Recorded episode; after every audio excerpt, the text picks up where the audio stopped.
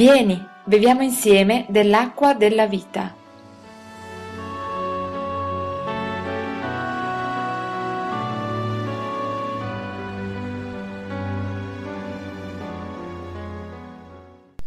Lettera di Paolo ai Colossesi, capitolo 2, i versi dal 6 al 10.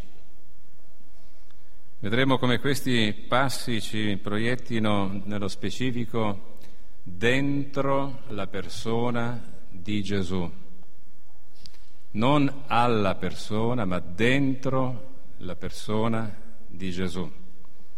Come dunque avete ricevuto Cristo Gesù, il Signore, così camminate in Lui, radicati, edificati in Lui e rafforzati dalla fede come vi è stata insegnata.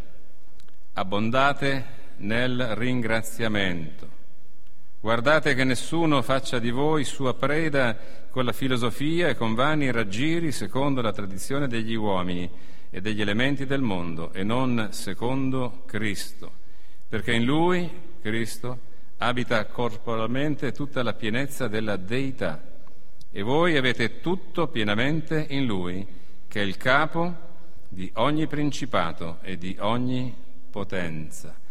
La parola verterà su questo. Ricevi Gesù e cammina in Gesù. La realtà della parola ci deve portare a bisogni per il giorno di oggi.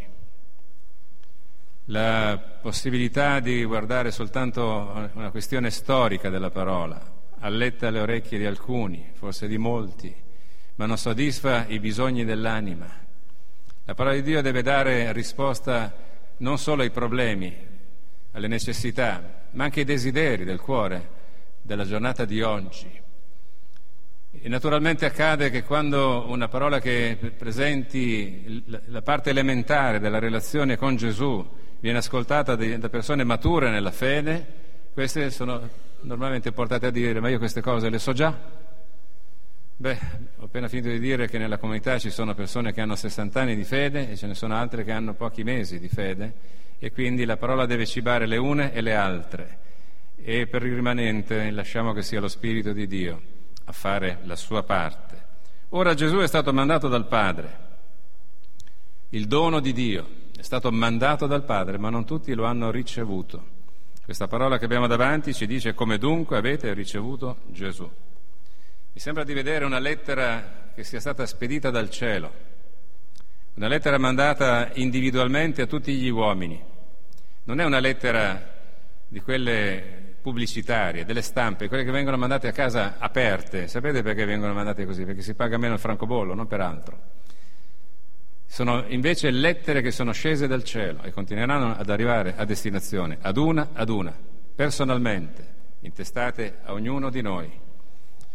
Questi destinatari sono coloro che hanno le orecchie attente a quello che accade intorno e hanno gli occhi non solo per leggere materialmente una lettera, ma per rendersi conto del messaggio che Dio vuole dare all'umanità per mezzo di Cristo Gesù, l'agnello di Dio che toglie il peccato dal mondo. E questa lettera è arrivata ad alcuni e siccome è buon costume mettere il mittente, indicare da qualche parte chi è che spedisce quella lettera, molti neppure l'aprono, perché nel vedere chi spedisce già quella lettera finisce nel cestino prima di essere aperta.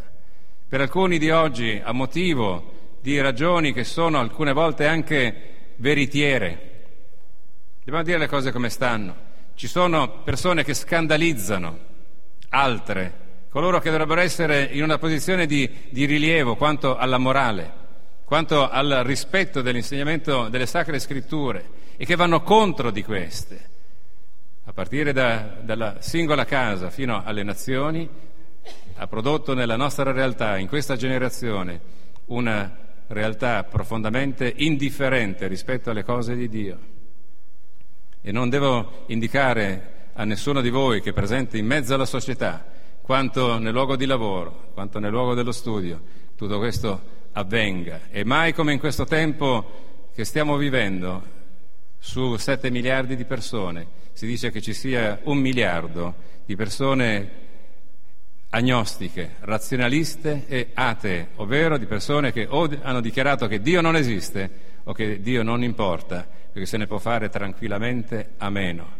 E quando arriva una lettera ed è indicato che il mittente ha qualcosa che ha a che fare con la religione, molti respingono la lettera che ci presenta Cristo Gesù perché qualcuno ha portato scandalo.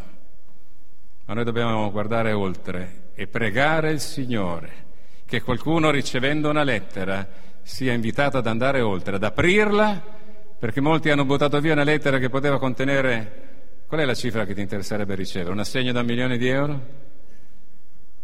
Vogliamo andare un po' più su? 10 milioni di euro? Presa, stracciata, buttata nel cestino. 100 milioni di euro? Presi e stracciati nel cestino. Quanto vale la tua anima?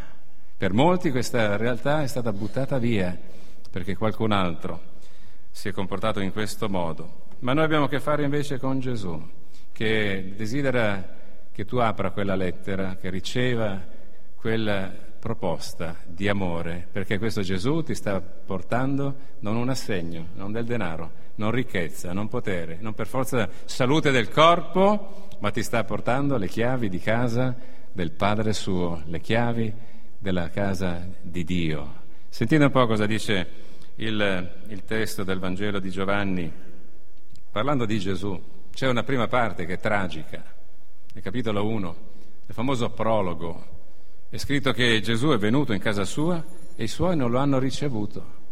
Tante lettere personali erano state indirizzate nella casa di, di Nazareth, nella città di Nazareth. I suoi stessi fratelli, sua sorella, non l'hanno accettato che quell'uomo, quello che era stato visto crescere insieme a loro come, come figlio maggiore, potesse essere in realtà il Messia. In casa propria non ha potuto fare operazioni nella città di Nazareth, salvo qualche piccola realtà, qualche piccolo miracolo è scritto nei Vangeli, perché quelli di casa sua non lo hanno ricevuto. E dopo questa realtà tragica, questo passo continua e nel verso 12 del primo capitolo di Giovanni dice ma a tutti quelli che lo hanno ricevuto egli ha dato il diritto di diventare figli di Dio, ricevute le chiavi della casa del Padre, non in affitto, non a prestito, non a tempo, non a casa di quelle della multiproprietà che usi una settimana o, o, o, o giù di lì all'anno, le chiavi di casa, figli di Dio. E continua dicendo così a quelli cioè che credono nel suo nome i quali non sono nati da sangue né da volontà di carne né da volontà d'uomo, ma sono nati da Dio. Fratelli sorelle, questa possibilità viene offerta ancora oggi, quella di avere le chiavi di casa del Padre. La parabola del figlio al prodigo di suo fratello è sempre attualissima. Padre non mi hai dato mai neanche un capretto per festeggiare con i miei amici. Figlio mio, tutto quello che è mio è tuo. Perché non l'hai chiesto? Fratelli e sorelle, qualche volta dobbiamo fare uno slancio nella fede e afferrare le ricchezze che sono nella casa del Padre, per poterle impiegare, non solo per trafficare i talenti che Dio ci ha donato, ma per poter essere i privilegiati come figli di Dio che hanno compreso che il nostro Dio non è un poverello. L'umiltà di Gesù spesso viene confusa non è il povero Gesù, quel poveretto. C'è un modo brutto da parte di molti che si chiamano cristiani, che eh, alludono a lui dicendo quel povero Cristo.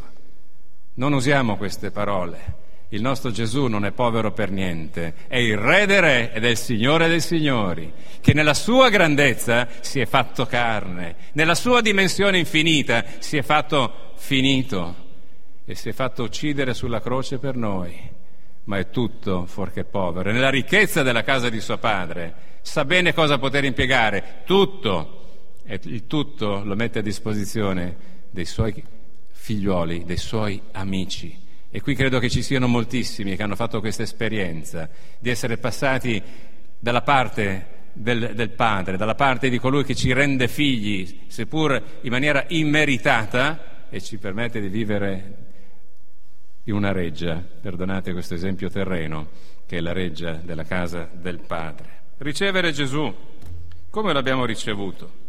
Il verso 6 che abbiamo letto all'inizio nel nostro testo dice come dunque avete ricevuto, Cristo Gesù, il Signore.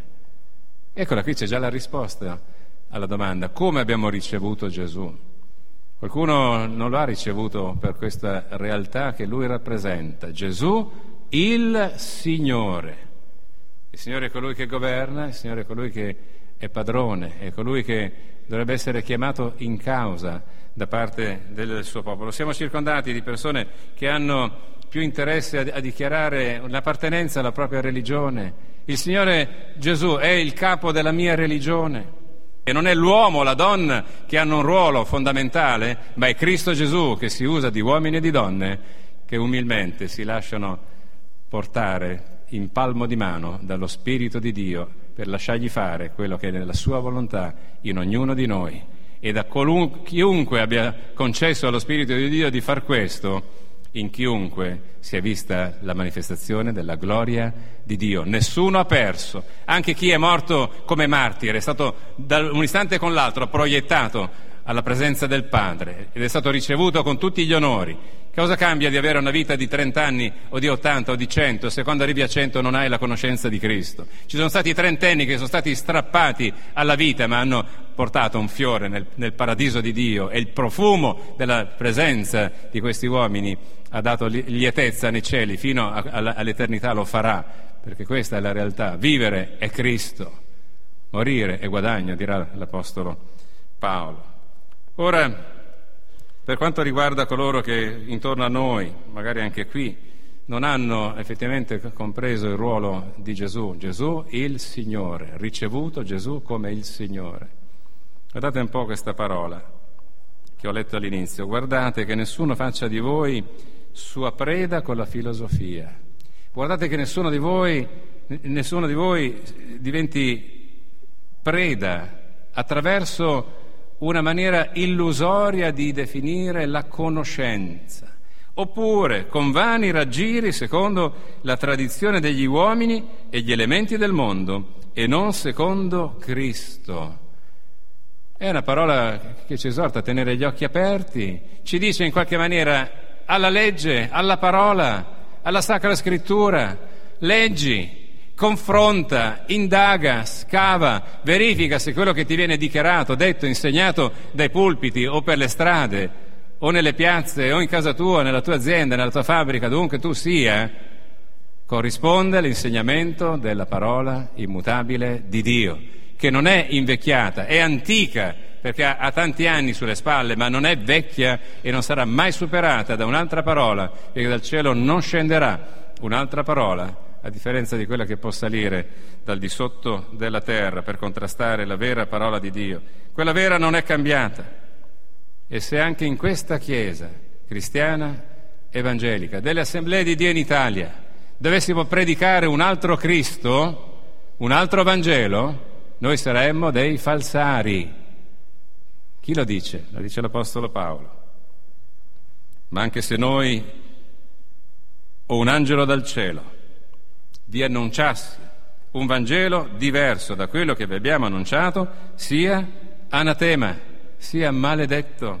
È una cosa straordinaria quella del timore che possa nell'ambito della Chiesa nascente del tempo dell'Apostolo Paolo e i duemila anni che ha oggi questa Chiesa, non cambia assolutamente la preoccupazione che nella Chiesa possa serpeggiare un Vangelo diverso da quello di Cristo Gesù. Perché il Vangelo diverso viene introdotto da qualcuno che ha secondi fini. Il Vangelo di Cristo ha un solo obiettivo, quello di salvare l'umanità e liberarci dal peso del peccato e darci la pace finché crederemo in Lui mentre siamo su questa terra, la gioia nel cuore e la soddisfazione di poter vivere da cristiani, non con un'etichetta evangelica, da cristiani, da cristiani che hanno fatto un'esperienza perché hanno ricevuto Gesù come Signore.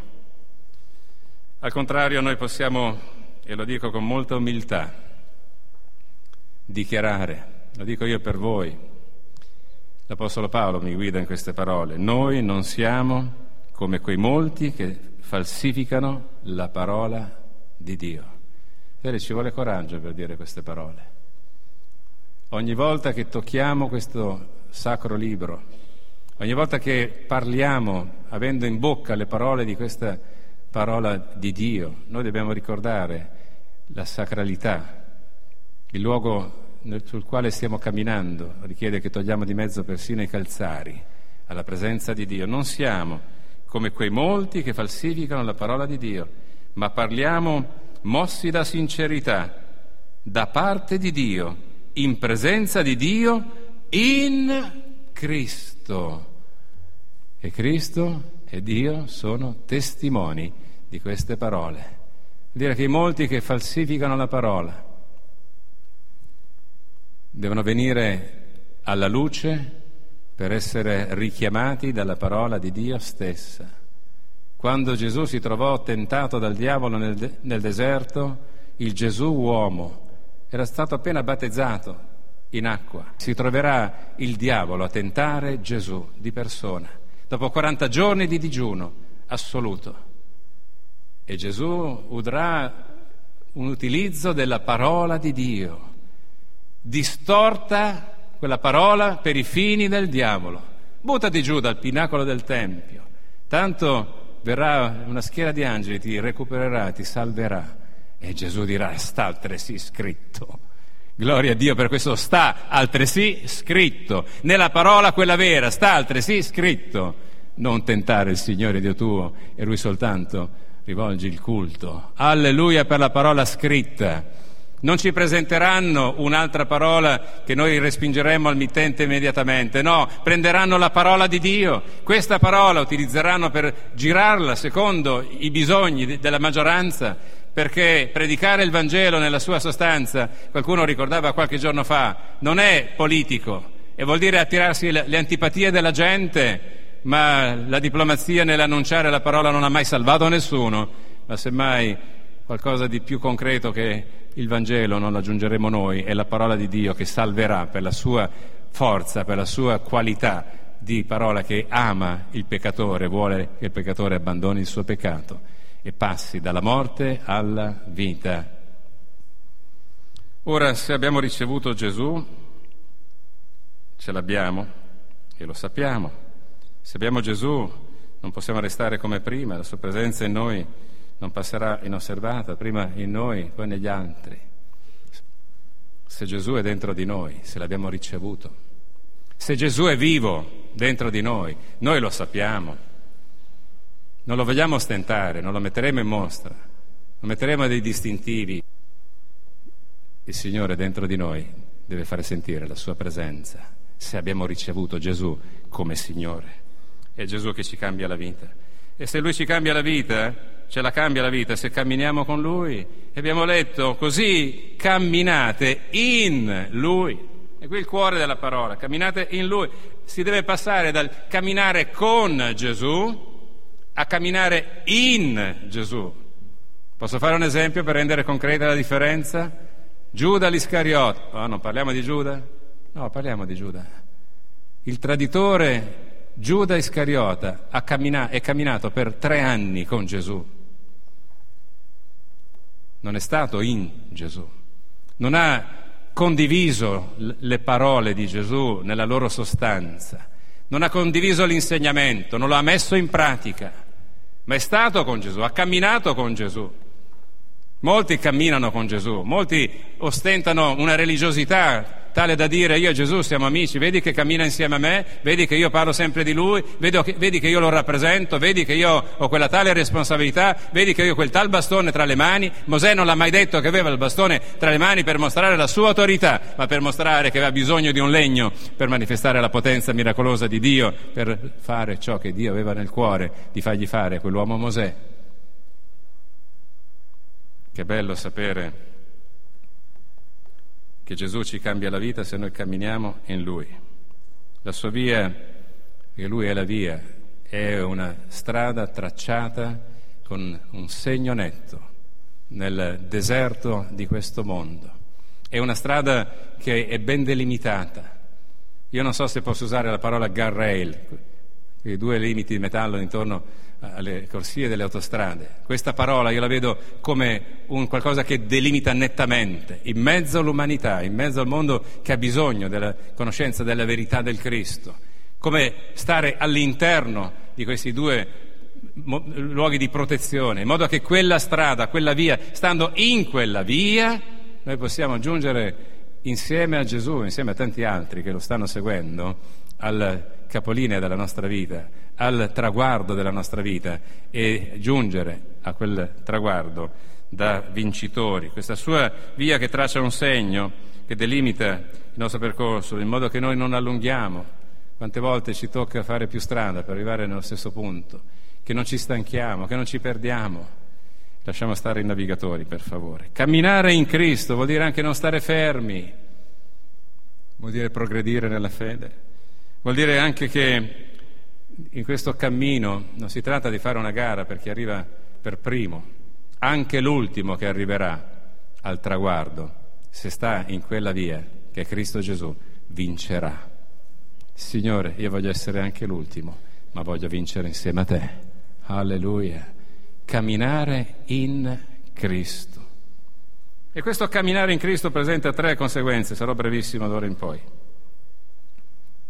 E ci dice radicati, edificati in Lui e rafforzati dalla fede, radicati in Cristo. Io mi sono dovuto fermare un attimo perché abbiamo appena finito di considerare la necessità di camminare in Cristo. E ti dice, se tu cammini in Cristo, sarai radicato in Cristo. Beh, fino a prova contraria, radicato viene da, dalla radice, vuol dire qualcosa che pianta giù in profondità le sue radici e da lì non si muove più. È un albero ben piantato. Come possiamo mettere insieme questo camminare e questo essere radicati?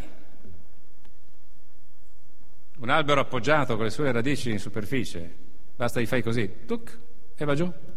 Un soffio di vento e va giù una preoccupazione e vai giù se non, sei, se non hai le radici profonde in Cristo, se non sei radicato nel tuo cammino di fede mentre cerchiamo di avanzare. Se siamo così soltanto superficialmente appoggiati su una certa verità, alla prima avversità, quanti sono tornati indietro? I Vangeli sono pieni, la storia biblica è piena, la nostra storia è piena, ma la parola di Dio oggi ci invita a essere ben radicati in Cristo, per essere non provvisoriamente su di lui, oscillanti, quanti sbandamenti, ma invece di poter assorbire in profondità l'acqua della parola ed è l'acqua della vita che farà la differenza per coloro che hanno affidato se stessi al Signore. Da questa acqua che noi potremo assorbire se saremo radicati in Cristo mentre camminiamo. Ecco che c'è la seconda parte, edificati in Cristo. Più noi ci cibiamo di Cristo, più assorbiamo Cristo, più saremo come Lui, più Lui sarà evidente in noi, più prenderà il possesso della nostra persona col nostro permesso e più sarà palese a noi e agli altri l'opera che Cristo Gesù vuole fare dentro di noi. E prima di tutto dobbiamo fare piuttosto che lasciar fare, fare noi per quella che è la nostra parte e poi dobbiamo essere, ancora prima del fare, dobbiamo essere come Cristo.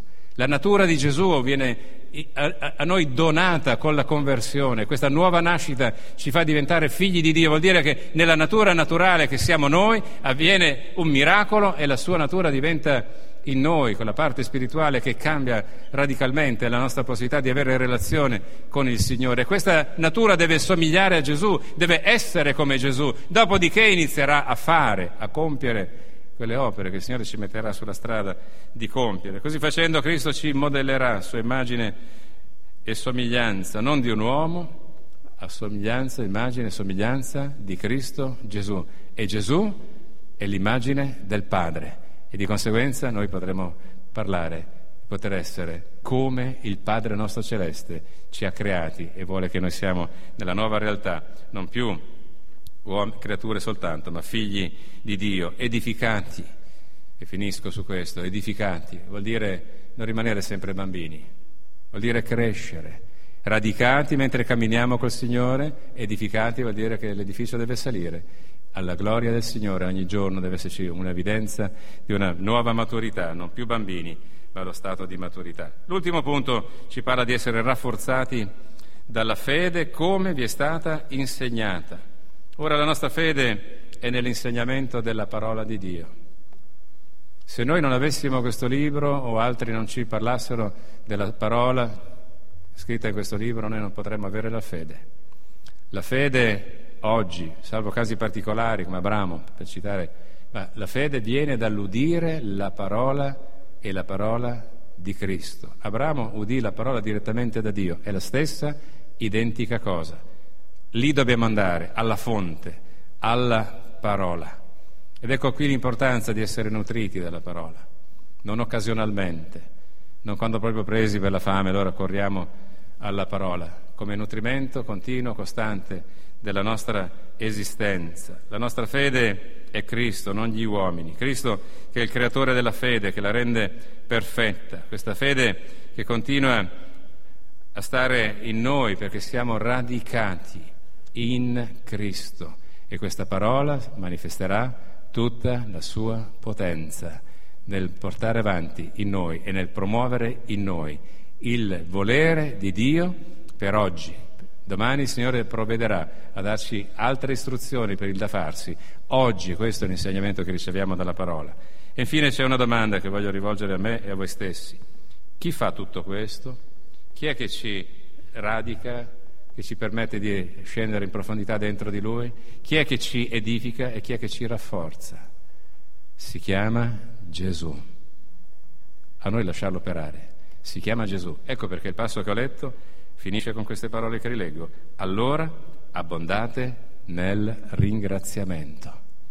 Non un, pellegrinaggio da qualche parte per dire grazie Signore. Abbondate nel ringraziamento, deve traboccare da, noi il ringraziamento, la gratitudine per il nostro Dio, Cristo Gesù, che tutte queste cose le fa, le vuole continuare a fare e le renderà perfette in vista di quel giorno che ci troveremo faccia a faccia e ci dirà, ben fatto, ben fatto, mio fedele servitore, ben fatto, entra nella gloria del Padre tuo.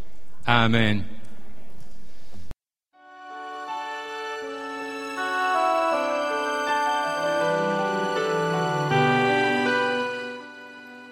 Ti invitiamo a partecipare agli incontri di culto della nostra comunità. Puoi trovare gli orari nella pagina appuntamenti del nostro sito. Dio ti benedica.